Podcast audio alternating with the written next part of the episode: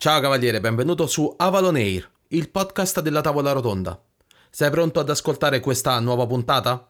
Questo è Hocus Focus e ti porterò nel mondo di Dungeon Crawlers. Ora mettiti comodo, c'è una storia che voglio raccontarti.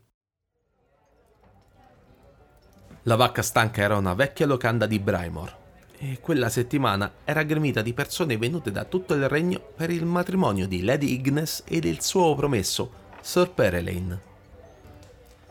L'aria della vacca stanca era satura di fumi di tabacco, birra e stofato e i quattro ultimi arrivati osservavano l'oste intento a servire i tavoli limitrofi.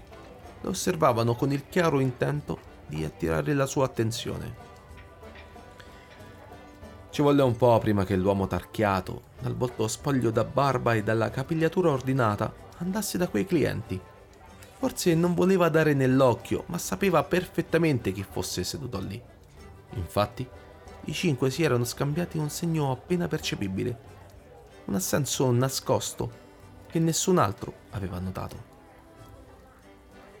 Grisant, l'oste della vacca stanca, aveva riconosciuto Avarion, Cartas, Elizabeth e Linte, capaci avventurieri e soldati qualche giorno prima per recuperare dei vecchi cimeli della famiglia Brymore, andati ormai perduti quando cadde in disgrazia. Ci vollero diverse ore prima che la locanda si svuotasse e che tutti tornassero alle loro case. Ci vollero altre due ore per il vecchio Grisant per sistemare la sala principale e finalmente accomodarsi con i quattro. Il vecchio oste, parlò chiaro, non era importante per lui diventare ricco, ma c'era un vecchio ritratto di famiglia della vecchia dimora di Brymore che rivoleva perché rappresentava un passato cui era molto affezionato. Sapeva che suo nonno aveva nascosto in molte stanze segrete o di difficile accesso i tesori di famiglia perché a fronte della caduta non voleva che si ritrovassero poveri. Purtroppo il padre di Grisant non ebbe il tempo di ritrovare quei tesori, morendo trafitto da una spada prima ancora di spiegare come e dove trovare tutto. Rivedere Grisant dopo tutto questo tempo ti ha fatto fare un tuffo nel passato, quel ricordo di quando eravate solo dei bambini, quando Verto Tyre, padre di Grisant, vi raccontava le storie di Brymore e della sua vecchia e strana famiglia. Dopo tutti questi anni finalmente sei tornata Elizabeth, perché alla fine l'avventura e la storia di Brymore ti appartiene. Cartas la stregona fece domande a cui seguirono risposte esaurienti e Linte non ebbe dubbi sulla bontà dell'oste e sulla verità che stava raccontando. Nel castello c'era un vecchio seminterrato che avrebbe portato ai livelli inferiori Diverse sale sarebbero state vuote perché erano destinate alla guarnigione del casato. Altre sarebbero stati gli studi dove venivano stipati incartamenti, rotoli, libri, soprattutto degli insegnanti e dei tutori. Altre stanze sarebbero invece state dedicate alla dispensa. Ciò che era certo Grisant e ciò che tu puoi confermare è che da qualche parte si accede ad un'area nascosta nei sotterranei e che è lì il vero tesoro del casato Brymore. È lì che si nasconde.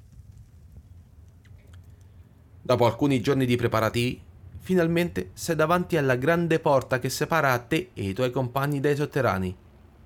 Elizabeth, discendente di Lady Estella, sei tornata alla tua dimora, o almeno quella dei tuoi avi. Come raccontava Verto, il padre del Grisant, e come hai scoperto poi, il tuo vecchio pendaglio è anche la chiave di accesso a quei luoghi sigillati dal tempo e come ti aspettavi, il primo lungo corridoio si dipana davanti a voi nella fioca luce della vostra torcia. Cosa vedi nel lungo corridoio davanti a te? Come sono le pareti? Quanti quadretti occupa sul foglio? Beh, le prime domande potrai raccontarle. L'ultima e quelle che ne seguiranno le potrai disegnare sul foglio quadrettato, perché questo è Dungeon Crawlers.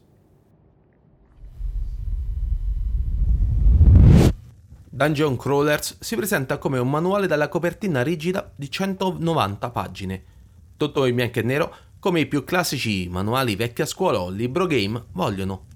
Solo in versione fisica che puoi acquistare nel negozio online di Serpentarium, che sono anche gli autori di questo gioco. L'anima di Dungeon Crawlers è quella di un manuale le cui meccaniche estremamente semplici e di facile apprendimento lo annoverano come uno di quei giochi di ruolo degli albori. Uno di quei prodotti apri e gioca, che riducono a zero o quasi il tempo di preparazione e si è già nell'azione. L'obiettivo di Dungeon Crawlers è farvi rivivere in solitaria o in gruppo le vecchie dinamiche proprio di quei giochi old school degli albori, degli inizi del gioco di ruolo. I più vecchi chiamano questo modo di giocare Eumate. Entra, uccidi il mostro, arraffa il tesoro ed esci. Gli elementi che contraddistinguono questo manuale rispetto ad altri dello stesso tipo di idea sono quattro. Creazione dei personaggi, la sovracopertina, le meccaniche e la modalità. E detto in tutta sincerità, praticamente tutto. Vero primo passo per iniziare a giocare è la creazione dei personaggi, al plurale, perché a disposizione ne avrai quattro e tutti obbligatori. Il guerriero, il chierico, il mago ed il ladro.